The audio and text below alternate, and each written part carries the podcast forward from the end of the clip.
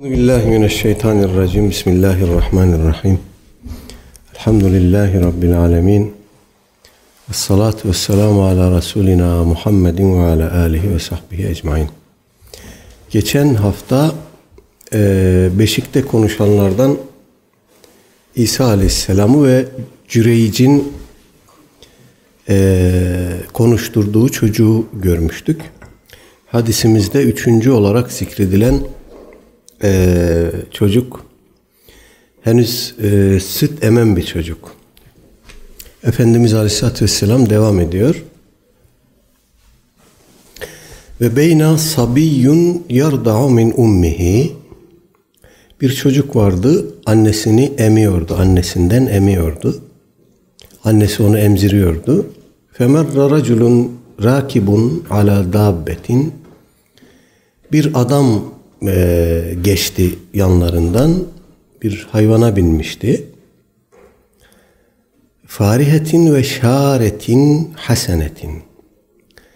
Bu bindiği at da adam da çok gösterişli, çok havalı, efendim, e, alımlı, çalımlı. Fekalet ummuhu, çocuğu, bebeği emziren anne bu adamı görünce dedi ki, Allahümme ceal ibni mitle hâlâ. Ya Rabbi, benim çocuğumu da böyle yap. Büyüdüğünde bunun gibi olsun yani.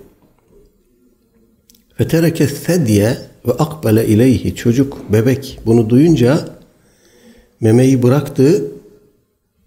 Efendim, o adama doğru döndü. Fenazara ileyhi, baktı ona. Fekale, dedi ki, Allahümme la tecalni mitle. Ya Rabbi, beni böyle yapma. Beni buna benzetme. Sümme akbala ala sedyihi. Daha sonra tekrar memesine döndü, emmeye başladı. Fe ceale yarda, emmeye başladı. Fe keenni anzuru ila Resulillahi sallallahu aleyhi ve sellem. Sahabi ravimiz diyor ki, ben Aleyhisselatü Vesselam Efendimiz bu şeyi anlatırken dikkatli bakmış ona, şu anda da onu görür gibiyim diyor. Ve huve yahki irtida'ahu bi usbu'ihis sebbâbeti fî fîhî. Aleyhisselatü Vesselam Efendimiz işaret parmağını e, mübarek ağzına götürmüş, çocuğun böyle emiyor diye, çocuğun nasıl emdiğini göstermek için işaret parmağını ağzına götürmüş. Sahabi ravimiz Ebu Hureyre radıyallahu anh'tı yanlış hatırlamıyorsam. Evet, Ebu Hureyre radıyallahu anh diyor ki, ben şu anda Efendimizin çocuğun nasıl emdiğini hikaye ederken, anlatırken e, işaret parmağını ağzına götürdüğünü görür gibiyim. Şu anda ona bakar gibiyim. Bu sebbabe e, kelimesi e, işaret parmağı dediğimiz bu parmağı anlatıyor. Bu daha ziyade cahiliyede kullanılan bir tabir. Sebbabe çok söven demek. Cahiliyede Araplar birbirlerine söverken böyle parmak sallarlarmış, söverlermiş. Ee, İslam geldiğinde bu parmağı şehadet parmağı olarak e, adlandırmış. İşaret parmağı diyoruz, şehadet parmağı diyoruz. Ama bu da zaman zaman kullanılıyor böyle gördüğümüz gibi. Sümme kal, daha sonra Aleyhisselatü Vesselam Efendimiz şöyle devam etti. Ve marru bi cariyetin ve hum yadribuneha. Sonra ahali bir cariye ile birlikte o cariyeye vura döve, tartaklıya tartaklıya onların yanından geçtiler. Ve yekulune, şöyle diyorlardı. Zeneyti serakti. Zina ettin, hırsızlık yaptın. Bu rivayetin başka varyantlarından anlıyoruz ki e, bu cariyeyi aslında zina etmeye ve hırsızlık yapmaya zorlayan da onlar.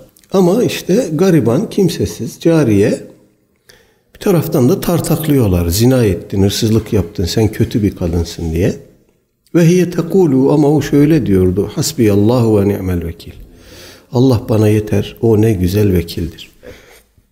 Cariyeyi tartaklıyorlar ama o böyle diyor.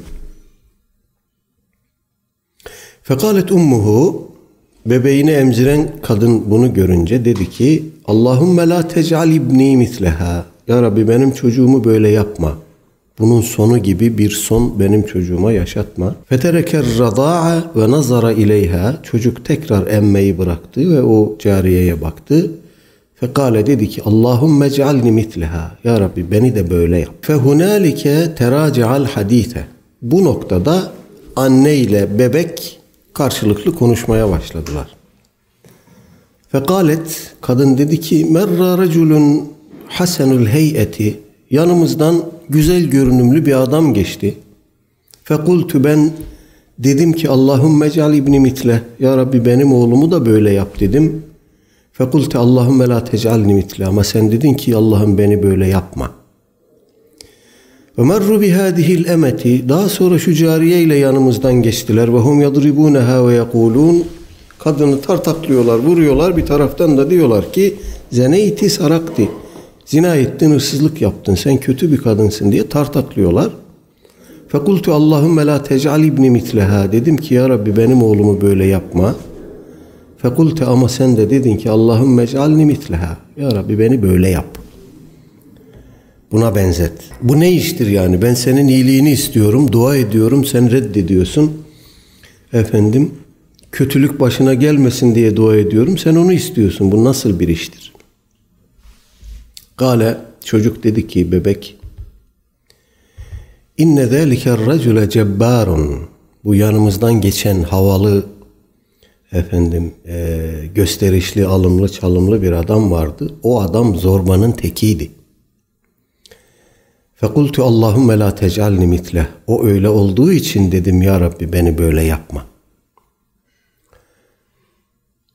Ve inne hâdihi yekulûne zeneyti ve lem yetezni. Bu cariyeye de onlar sen zina ettin diyorlardı ama o cariye zina etmemişti. Zorla yaptırdılar o işi demek ki. Ve sarakti ve lem tesrik. Hırsızlık yaptın dediler ama o hırsız değildi. Onun için fekultu Allahümme cealni mitleha. Ya Rabbi beni de bu kadın gibi saf, tertemiz yap anlamında. Dedim ki ya Rabbi beni buna benzet, bunun gibi yap. Bu rivayetin başında Aleyhisselatü Vesselam Efendimiz zin lem yetekellem fil mehdi illa telate buyurduğu nakledilmişti. Beşikte üç kişiden başka konuşan olmamıştır. Sadece üç kişi konuşmuştur. Birisi Hazreti İsa Aleyhisselam, birisi Cüreyc, öbürü de işte bu emzikli çocuk. Fakat biz başka rivayetlerden, sahih rivayetlerden biliyoruz ki beşikte veya sabiyken konuşan başkaları da olmuş. Bunlardan birisini geçen sene birinci cildi okurken otuz bir numaralı hadis.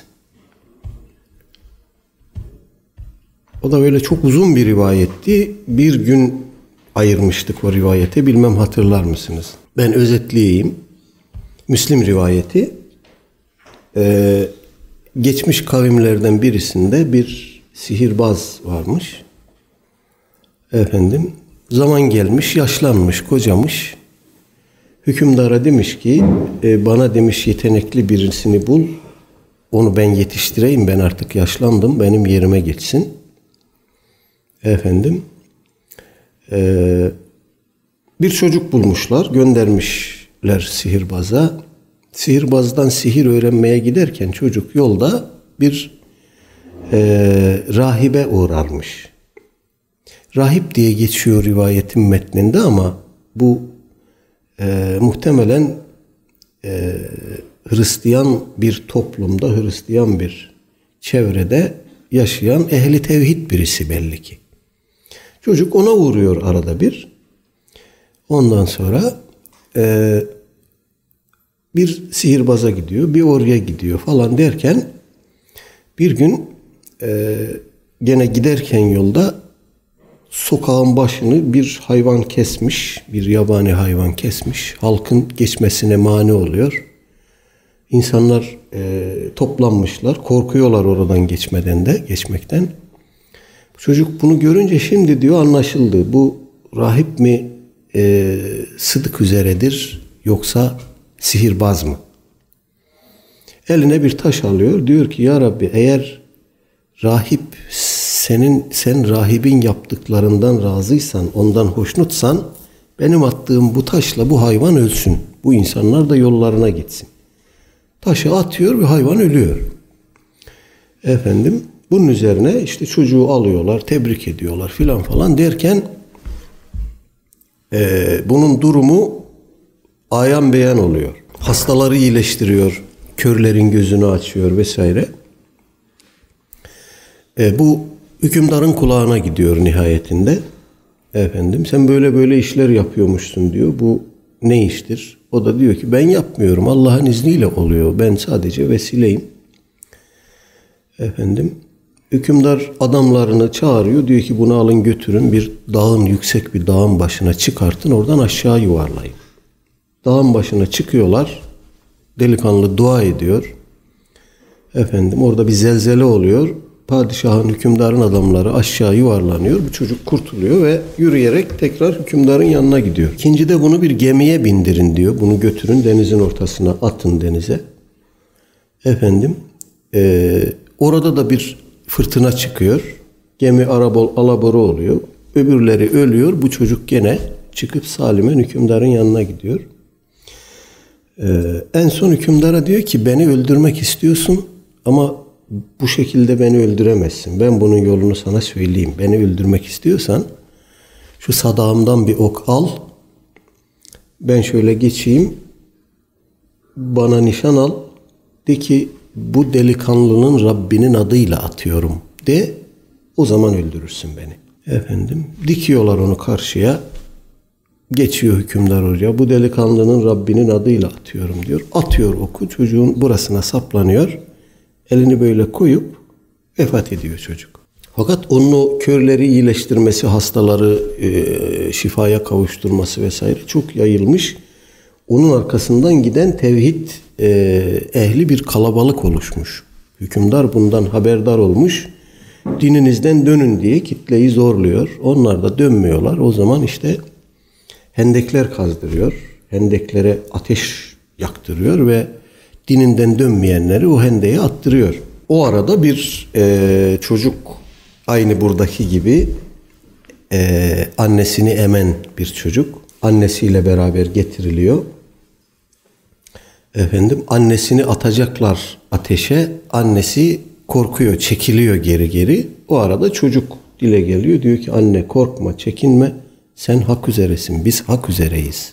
Çekinme. Bu da Müslim rivayeti. Bu çocuk da emzikliyken konuşmuş. Bunlara eklenmelidir. Eklenince bu sayı dört oldu. Gene sahih rivayetlerde Aleyhisselatü Vesselam Efendimizin Miraç'tayken e, cennete muttali oluyor. Oradan güzel bir koku geliyor. Efendimiz Aleyhisselatü Vesselam Hazreti Cibril'e soruyor. Bu nedir, bu koku nereden geliyor? Diyor ki Firavun'un kızının bakıcısından ve onun işte çocuklarından geliyor bu koku. Nedir diyor? Diyor ki Firavun'un kızlarının bakımını üstlenmiş, onlara mürebbiyelik yapan bir kadın vardı. Maşitetu binti Firavun diye geçiyor. Saçlarını tarayan, Firavun'un kızlarının saçını tarayan. Biz onlara nedimelik diyelim, nedimelik yapıyor. Bir gün kızın saçını tararken tarak elinden düşüyor. Bismillah diyor kadın. Firavun'un kızı görüye dönüyor. Babamı mı kastettin diyor. Yok diyor. Benim de babanın da Rabbi olan Allah'ı kastettim. Babamdan başka bir Rab mi var diyor kız. Ben bunu hele babama bir soracağım. Sen bilirsin diyor. Sor. Kız gidiyor babasına. Diyor ki böyle böyle. Firavun diyor ki çağırın onu bana. Çağırıyorlar. Senin benden başka Rabbin mi var diyor. Evet diyor, senin de benim de Rabbim olan Allah. Efendim, bunun üzerine Firavun tabi galeyana geliyor. Ee, rivayetler burada bir e, tabir kullanıyor. Bakara veya Nukra diye geçiyor farklı rivayetlerde. Nukra büyük e, kazan demek. Bakara da bildiğiniz gibi sığır demek. Acaba bu iki rivayet nasıl e, uzlaştırılır derken alimler diyorlar ki bu muhtemelen içine bir kocaman sığırın olduğu gibi sığabileceği bir büyükçe bir kazandı.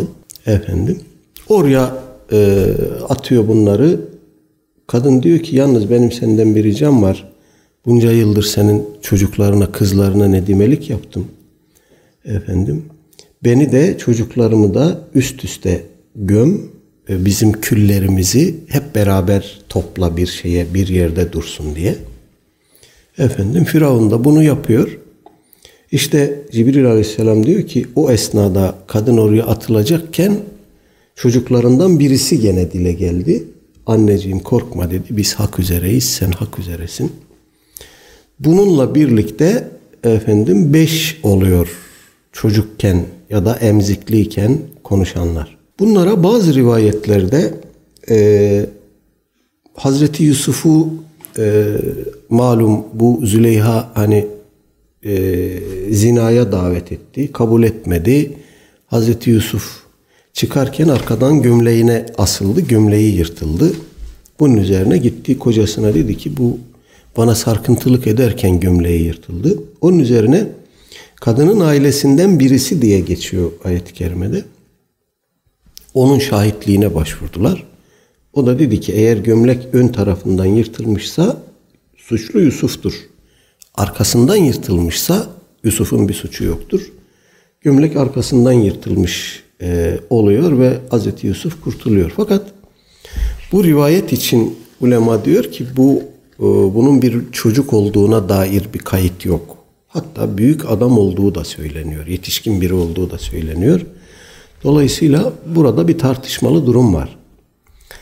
Bundan sonraki rivayetler e, senet olarak, sıhhat olarak da tartışmalı. Bunlardan Efendimiz Aleyhisselatü Vesselam'ın çocukken, bebekken konuştuğuna dair, Hazreti İbrahim Aleyhisselam'ın keza bebekken konuştuğuna dair ve Hazreti Yahya Aleyhisselam'ın bebekken konuştuğuna dair rivayetler var. Bunlar e, sıhhat açısından biraz sorunlu rivayetler.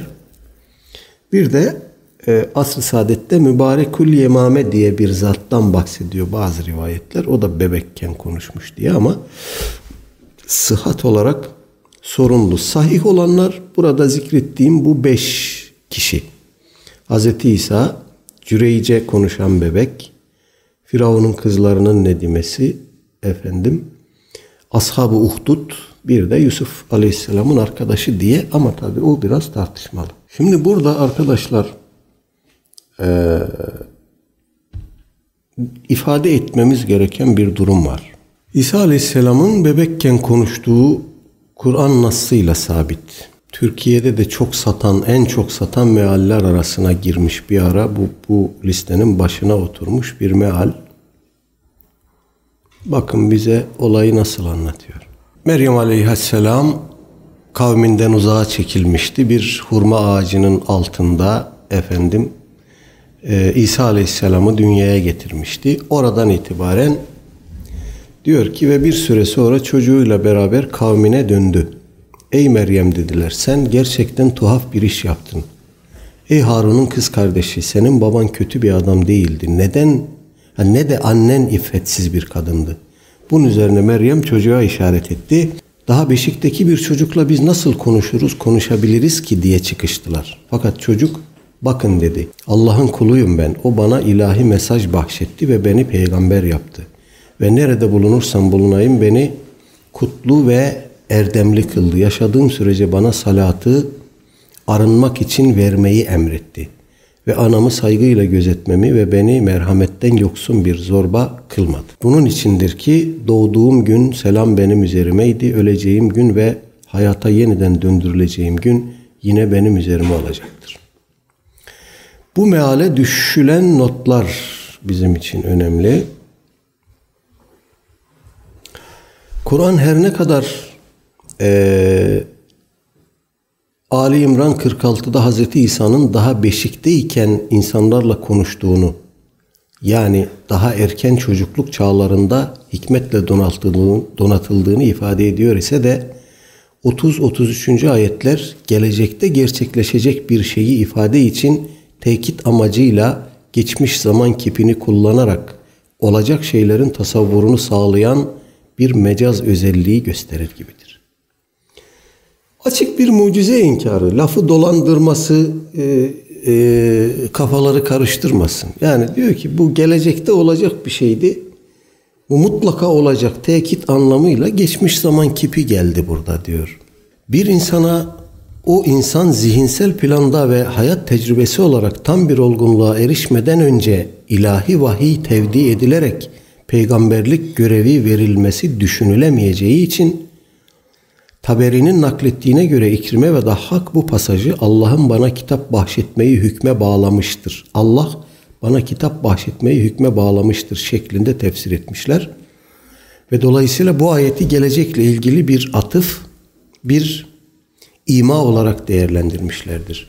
Taberi'nin kendisi de aynı tefsiri sonraki ayete uygulayarak ona şu anlamı. Yani bebekteki bir insana diyor peygamberlik verilemeyeceğine göre bu diyor e, gelecekte olacak bir şey e, olarak e, bir atıf diyor sadece yani. Yoksa çocuğun o bebeklik çağında efendim bana peygamberlik verildi demesi düşünülemez. Ayet-i kerimede nasıl geçiyordu? Kâle inni abdullah âtaniyel kitabe ve cealeni nebiyya. Ben Allah'ın kuluyum. Bana kitabı verdi ve beni nebi kıldı, peygamber kıldı. Bu meal arkadaşlar Muhammed Esed'e ait. Bu açıklama notları da ona ait. Onun eee ayağını kaldırdığı yere ayağını basan bir başka Kur'an uzmanı var. Bir de ona bakalım ne demiş. Nihayet onu alarak kavminin yanına döndü. Ey Meryem dediler, doğrusu sen dehşet bir iş işlemişsin.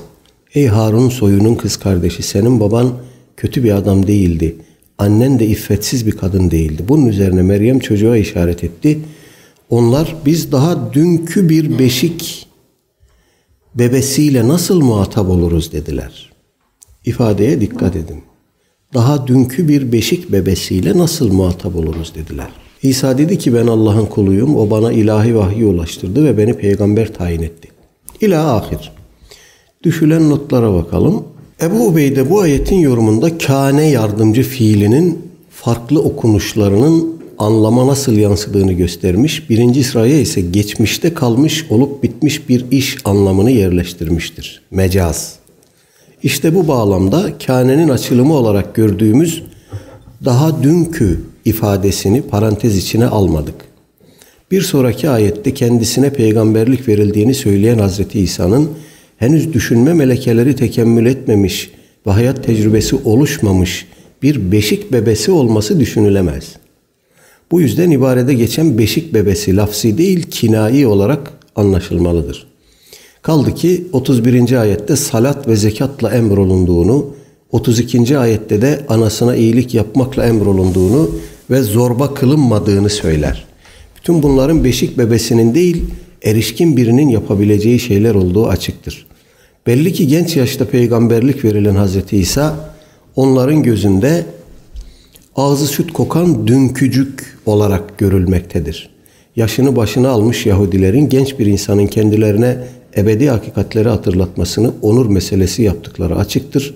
Zira Kureyş'in nebiye tavrı da aynıdır. Önceki ayetle bu ayet arasında zamansal bir farklılık olsa gerektir. Bana kitabı verdi, bana salatı ve zekatı emretti kısmıyla ilgili olarak konuşuyor. Kur'an bu veciz, eliptik ve eksiltili üslubunun örneklerini birçok yerde görmek mümkündür.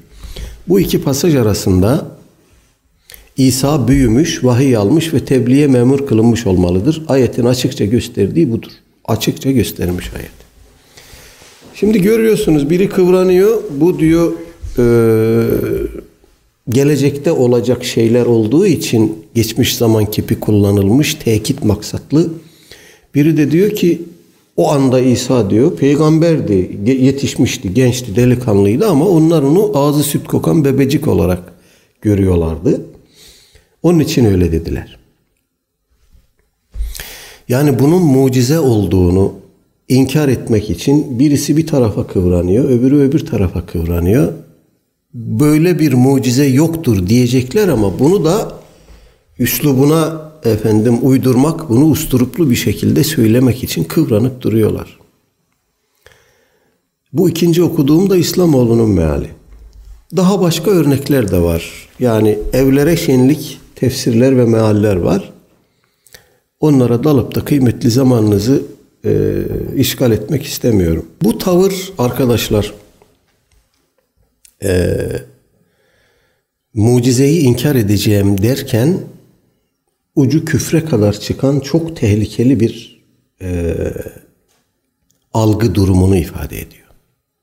Son derece tehlikeli. Artık Kur'an e, metninin e, bizatihi Cenab-ı Hak tarafından kelimesi kelimesine Aleyhisselatü Vesselam Efendimiz'e iletildiği e, hakikatini inkar etmek bu ülkede moda oldu.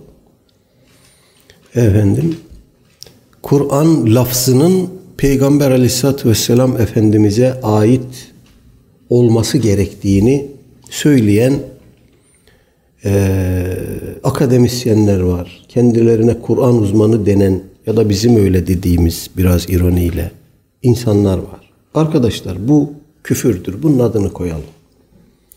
Kur'an'ın lafzı peygamberdendir derse bir kimse bu küfürdür. Kur'an manasıyla, lafzıyla Cenab-ı Hak'tandır. Efendim, e, siz onu eğer kendi küçük beyninize sığmadığı için kendi seviyenize düşürmek istiyorsanız o sizin e, inkıbaz durumunuzu gösterir. Siz bu meseleyi anlamıyorsunuz, anlamak istemiyorsunuz. Efendim, hatta peygamberi değil Cenab-ı Hakk'ı bile. Burada hiç yapmadığım bir şey ama örnek olarak size ibretlik bir şey izleteyim. Bana da dün değil evvelsi gün gönderdiler. İnsanın tüyleri diken diken oluyor. Doğru mu? Yani insan takat sınırları son derece kısıtlı olmasına rağmen deme şu lafı derler. E, Tanrı merhametin katsayısı belli değil. Engin merhamet ve şefkat sahibi.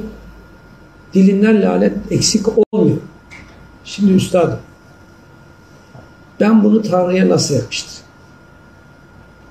Tanrı niçin bu kadar hiddetleniyor? Acaba diyor. Gazabı olsun, kendini övmesi, övünmesi olsun, laneti olsun vesairesi olsun. Acaba Resulullah bir tür Hermes gibi, hani Hermes'i biliyorsunuz mitolojide, Tanrı'nın mesajının insan idraki tarafından kuşatılamayacağı için o mesajın insan diline çevirisini, aktarımını Hermes üstlenir. Bir tür elçilik yapar. Peygamber de Allah'ın soyut mesajlarını muhatap olduğu insan kitlesine kendi zihin süzgecinden geçirerek aktarıyor olabilir mi? Duydunuz değil mi? Ontolojik bir yakınlığı olmadığı için Tanrı gibi düşünemeyeceği, Tanrı gibi davranamayacağı için insanca davranacaktır ve ister istemez hem dilinin kısıtlılıkları hem insan olma özellikleri itibariyle Tanrı'yı da kendi idrak sınırları içinde tanımlayacaktır. Tanrı'yı mesela memnun etmeyi rahmetle, mükafatla anlatacaktır. Tanrı'nın sözünü tutmamayı, bak kızdırırsınız, gazaba getirirsiniz, öfkelendirirsiniz, size bağırır, çağırır, hatta ceza verir şeklinde gene insan algısı üzerinden bir Tanrı'ya bir sıfat atfedecektir. Şimdi burada peygambere yakışma yakışmama diye bir durum yok. Tanrı'yı siz arşa oturmaktan tenzih ediyorsunuz, ona bir mekan izafe ettik diye. İnsani açıdan bile sorunlu görülen bir lafzı, bir bedduayı kullanmasından tenzih etmiyorsunuz nedense. Ben bunu anlamıyorum. Kızıp öfkelere gelip gazap etmesi mi daha sıkıntılı insan biçimci Tanrı tasavvuru açısından, yoksa arşa oturması mı? Arş daha ulvi bir şey ya, daha soyut bir şey. Bak burada terzi ihtiyacı duyuyor. Şöyle bir terzi geliştiriliyor. Arkadaşlar, insan için gazap şu demektir: öfkelenmesi, yüzünün kızarıp bozarması, kanın beynen sıçraması. Ama peygamber Allah için böyle psikolojik süreçler söz konusu olmadığı için onun gazabı nedir? İntikam iradesidir. Arkadaşım, senin özrün kabahatinden büyük ya. İntikam iradesi daha kötü bir kelime ya. İntikam iradesi ne demek? Tırnağını yemek demek. Alamadım, soğuk da olsa bu yemeği yerim ben. Bu ne demek ya? Allah'ın rahmeti vardır ama yufka yüreklilik, acıma gibi psikolojik unsurlar o rahmetin içinde yoktur. Bunları nereden anlatıyorum? Türkiye Diyanet Vakfı İslam Ansiklopedisi'nde rahmet maddesinin yazarı veya rahim maddesinin yazarı rahmetli Bekir Topal aynen böyle yazmış. İçinde acıma duygusu olmayan rahmet ne demek? Yani bunun Türkçe hiçbir anlamı var mı arkadaşlar? Acıma duygusu olmayan rahmet ne demek? Bu kadar amorf bir laf olur mu ya? Şimdi ben asıl yakışmamayı Tanrı'nın uluhiyetine, büyüklüğüne, insani reflekslere sahip olmamasına bağlıyorum. Kızma, öfkelenme gibi sıfatları. Tanrı'yı bundan münezzeh kılıyorum. Tanrı adına birinin onun adına konuşması bağlamında bu ifadeleri değerlendiriyorum. Bakın bizim İslam tefsir geleneğimizde daha Bismillah, Elhamdülillahi Rabbil Alemin der demez bizim ulemanın zihnine şu düşmüş: ya Allah niye kendini sürekli övüp duruyor? Hamid diyor, Elhamdülillah diyor. Ya bırak da biz övelim. O kendi kendine övüyor. Mütekebbir diyor arkadaşlar. Tekebbür fiili biraz tekellüf içerir. Bir tür kasıntılılık hali. Bunu Ebu Bekir İbnül Arabi bile söylüyor. Bak Ebu Bekir İbnül Arabi bunu tartışmış. İmam Maturidi tartışmış. Taberi tartışmış. Birisi üç yüz on, birisi üç yüz otuz üç Hicri, birisi beş yüzler. Tartışmışlar. Razi'yi tartışmış. Bunu nasıl anlayacağız diyor. Niye? Bunu da şuraya getiriyorlar. Arkadaşlar onun övmeye, övülmeye ihtiyacı yok. Ha, sizin onu övme ihtiyacınız, mükellefiyetiniz var. Size kendisinin nasıl övüleceğini öğretmek için o cümleleri kullanıyor. Bir kere kullandım, iki kere kullandım.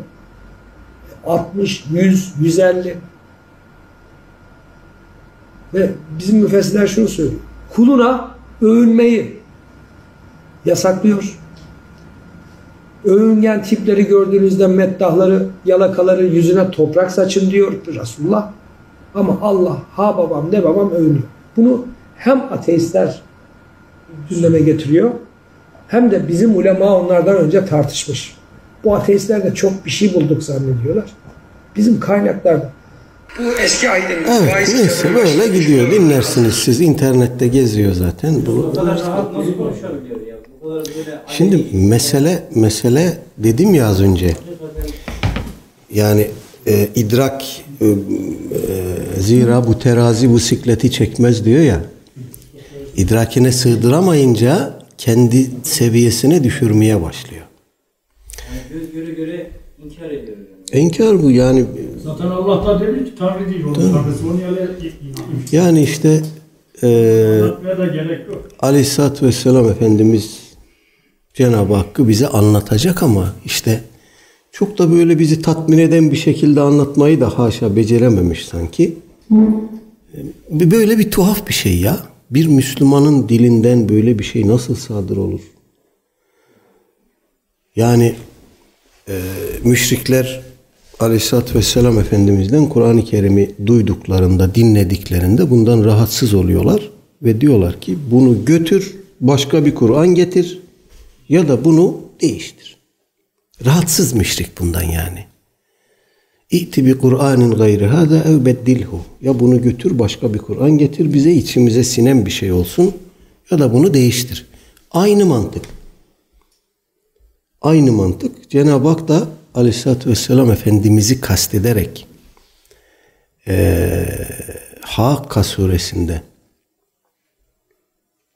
ve ma huve bi kavlin bi kavli şairin qalilan ma tu'minun ve la bi kavli kahinin qalilan ma tezekkerun tenzilun min rabbil alemin ve lev tekavvele aleyna ba'dal akavil. Burada Efendimiz kastediliyor.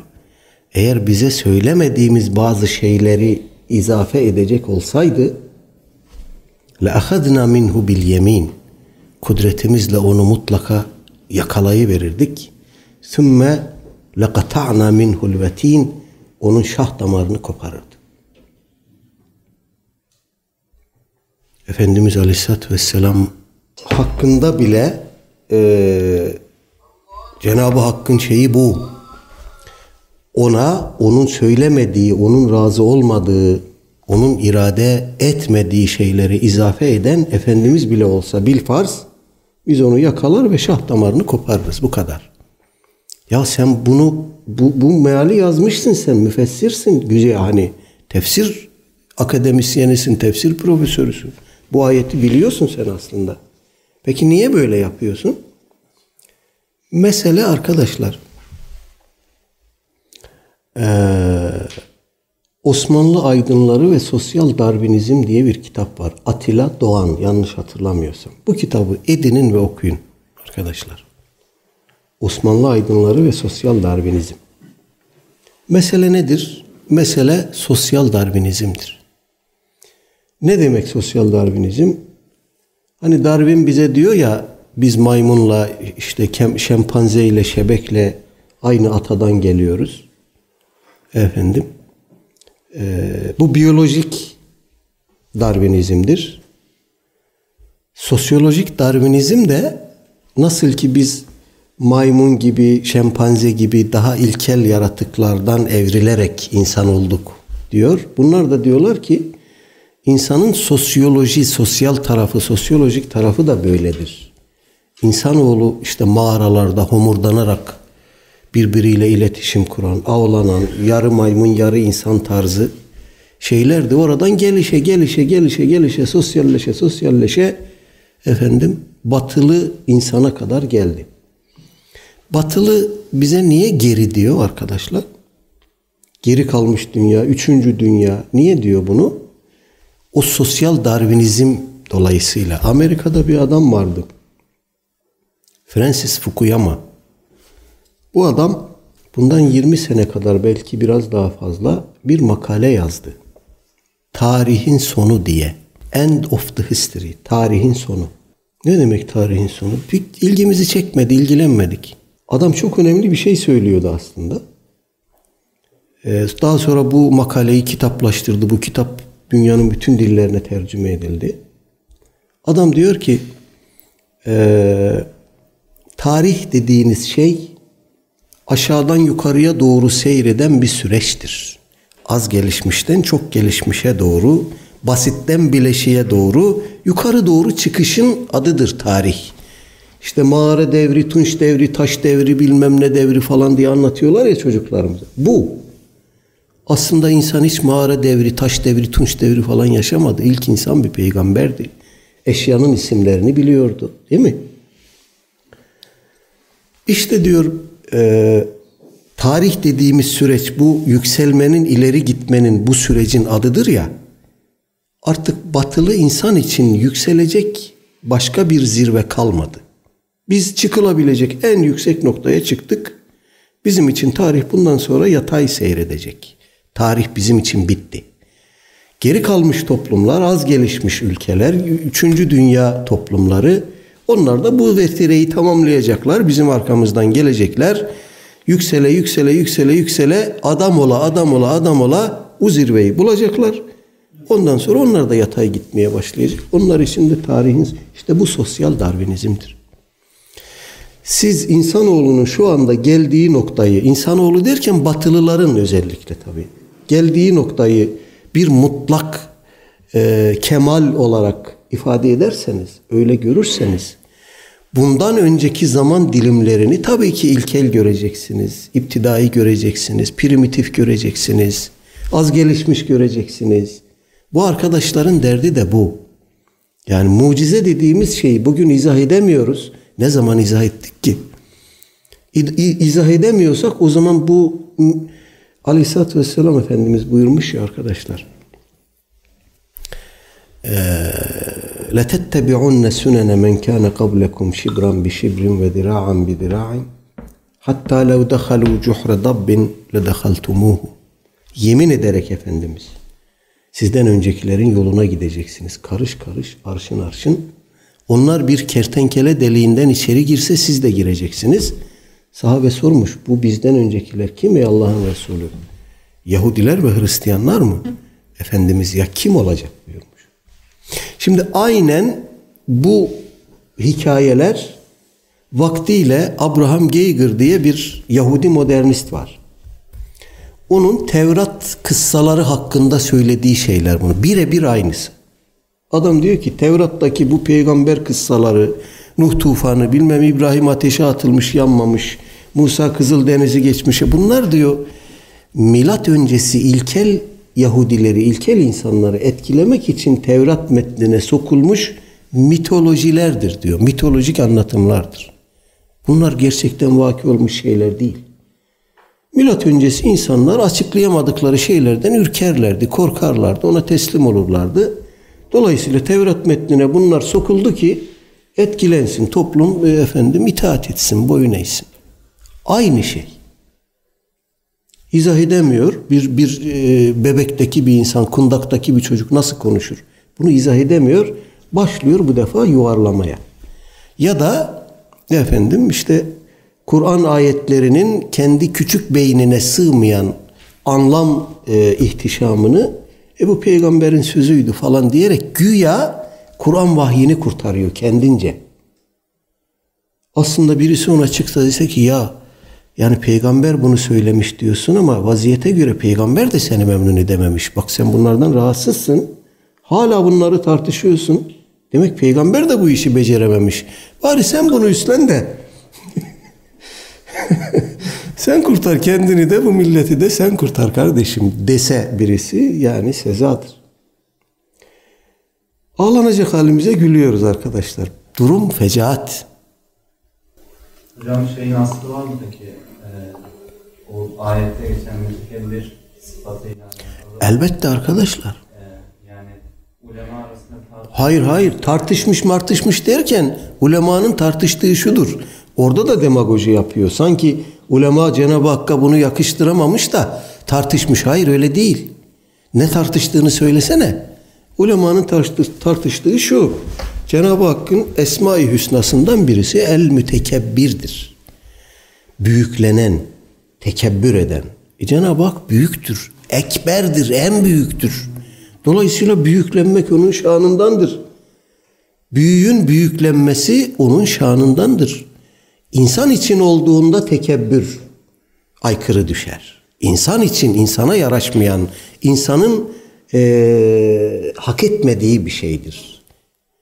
İnsani bir şey değildir. Onun için tekebbür insan için kullanıldığında kötü anlamlıdır, selbidir. Ama Cenab-ı Hak el-mütekebbirdir, büyüktür.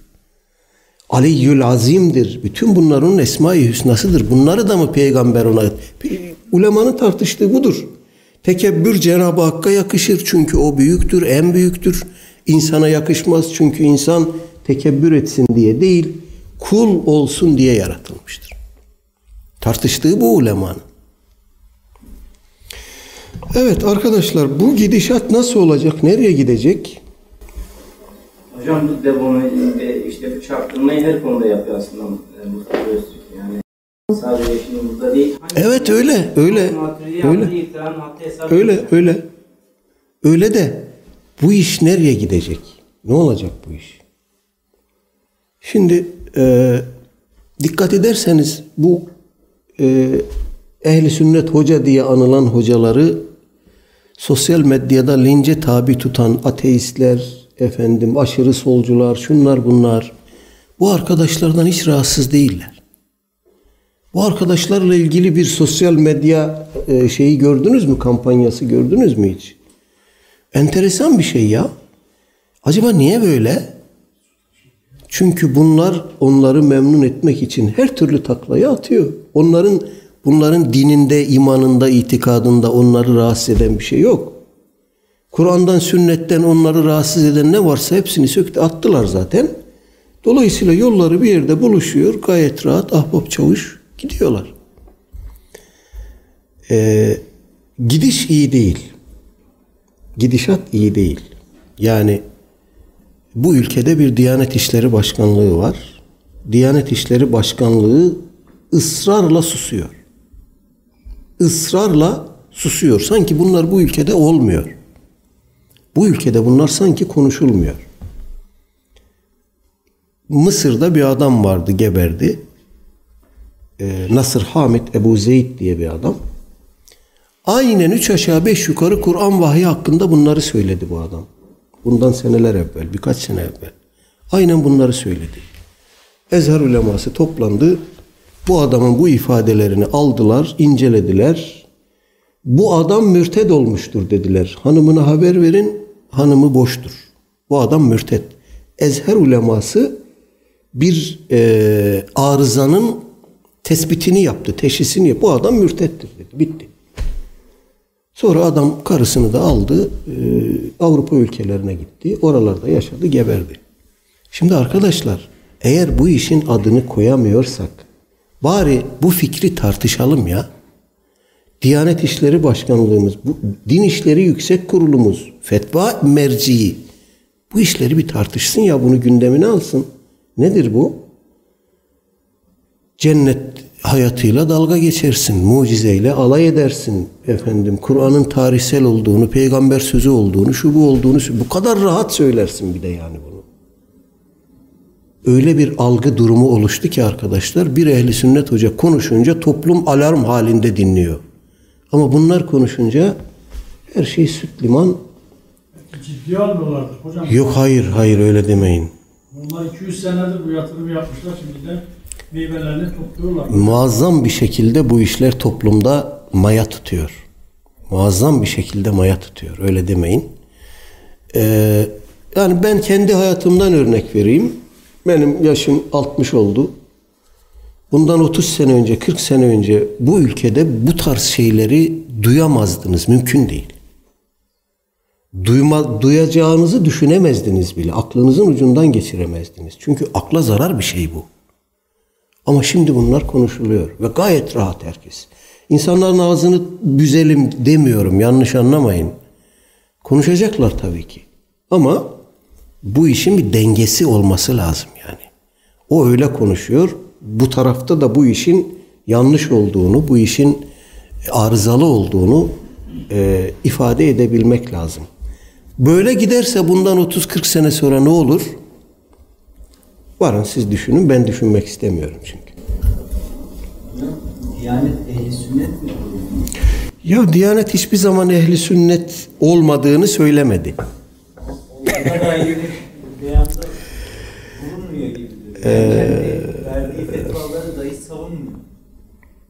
ama yani bu ülkede madem ki resmi düzeyde din oradan soruluyor, Diyanet İşleri Başkanlığı çünkü burası.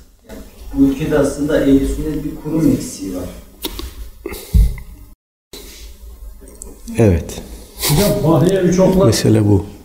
Bunlar Ankara İlahiyat Fakültesi'nde evet. görevlerdi. Evet. Yani o gün atılan tohumların bugünkü nişaneleri, yani konuşulduğu zaman mesela Mısır'ı örnek gösteriyorsunuz ya, Mısır'la Türkiye'deki farklılık, çok farklı şeyler meydana gelir.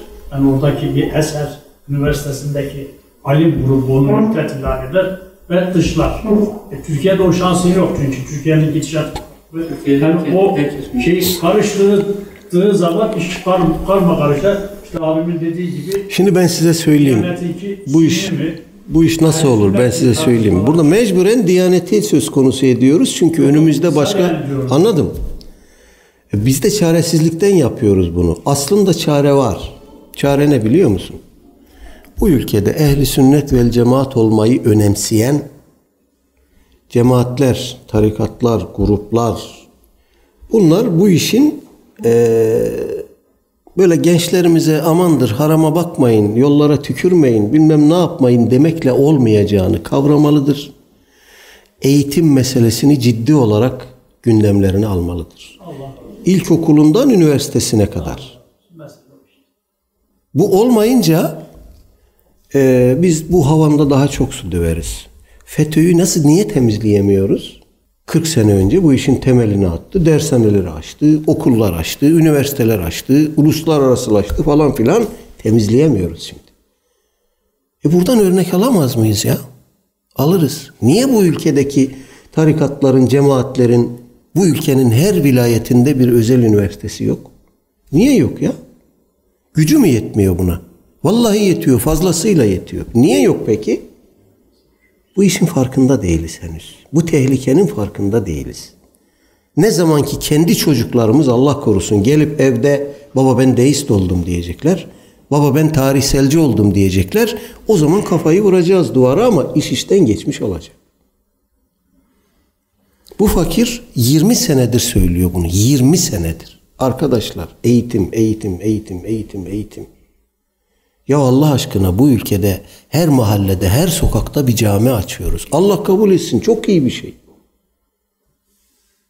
Fakat bir süre sonra bu camiye gelecek cemaat bulamayabiliriz. Ya da bir süre sonra bu camiye gelen cemaat bize din öğretmeye kalkar. Aha bunlar gibi. Ne yapacağız o zaman? Allah bize basiret versin, ne diyeyim? Allah bizi istikametten ayırmasın. Ve sallallahu ala seyyidina Muhammedin ve ala alihi ve ashabihi ecmain ve alihim velhamdülillahi rabbil alemin. El Fatiha.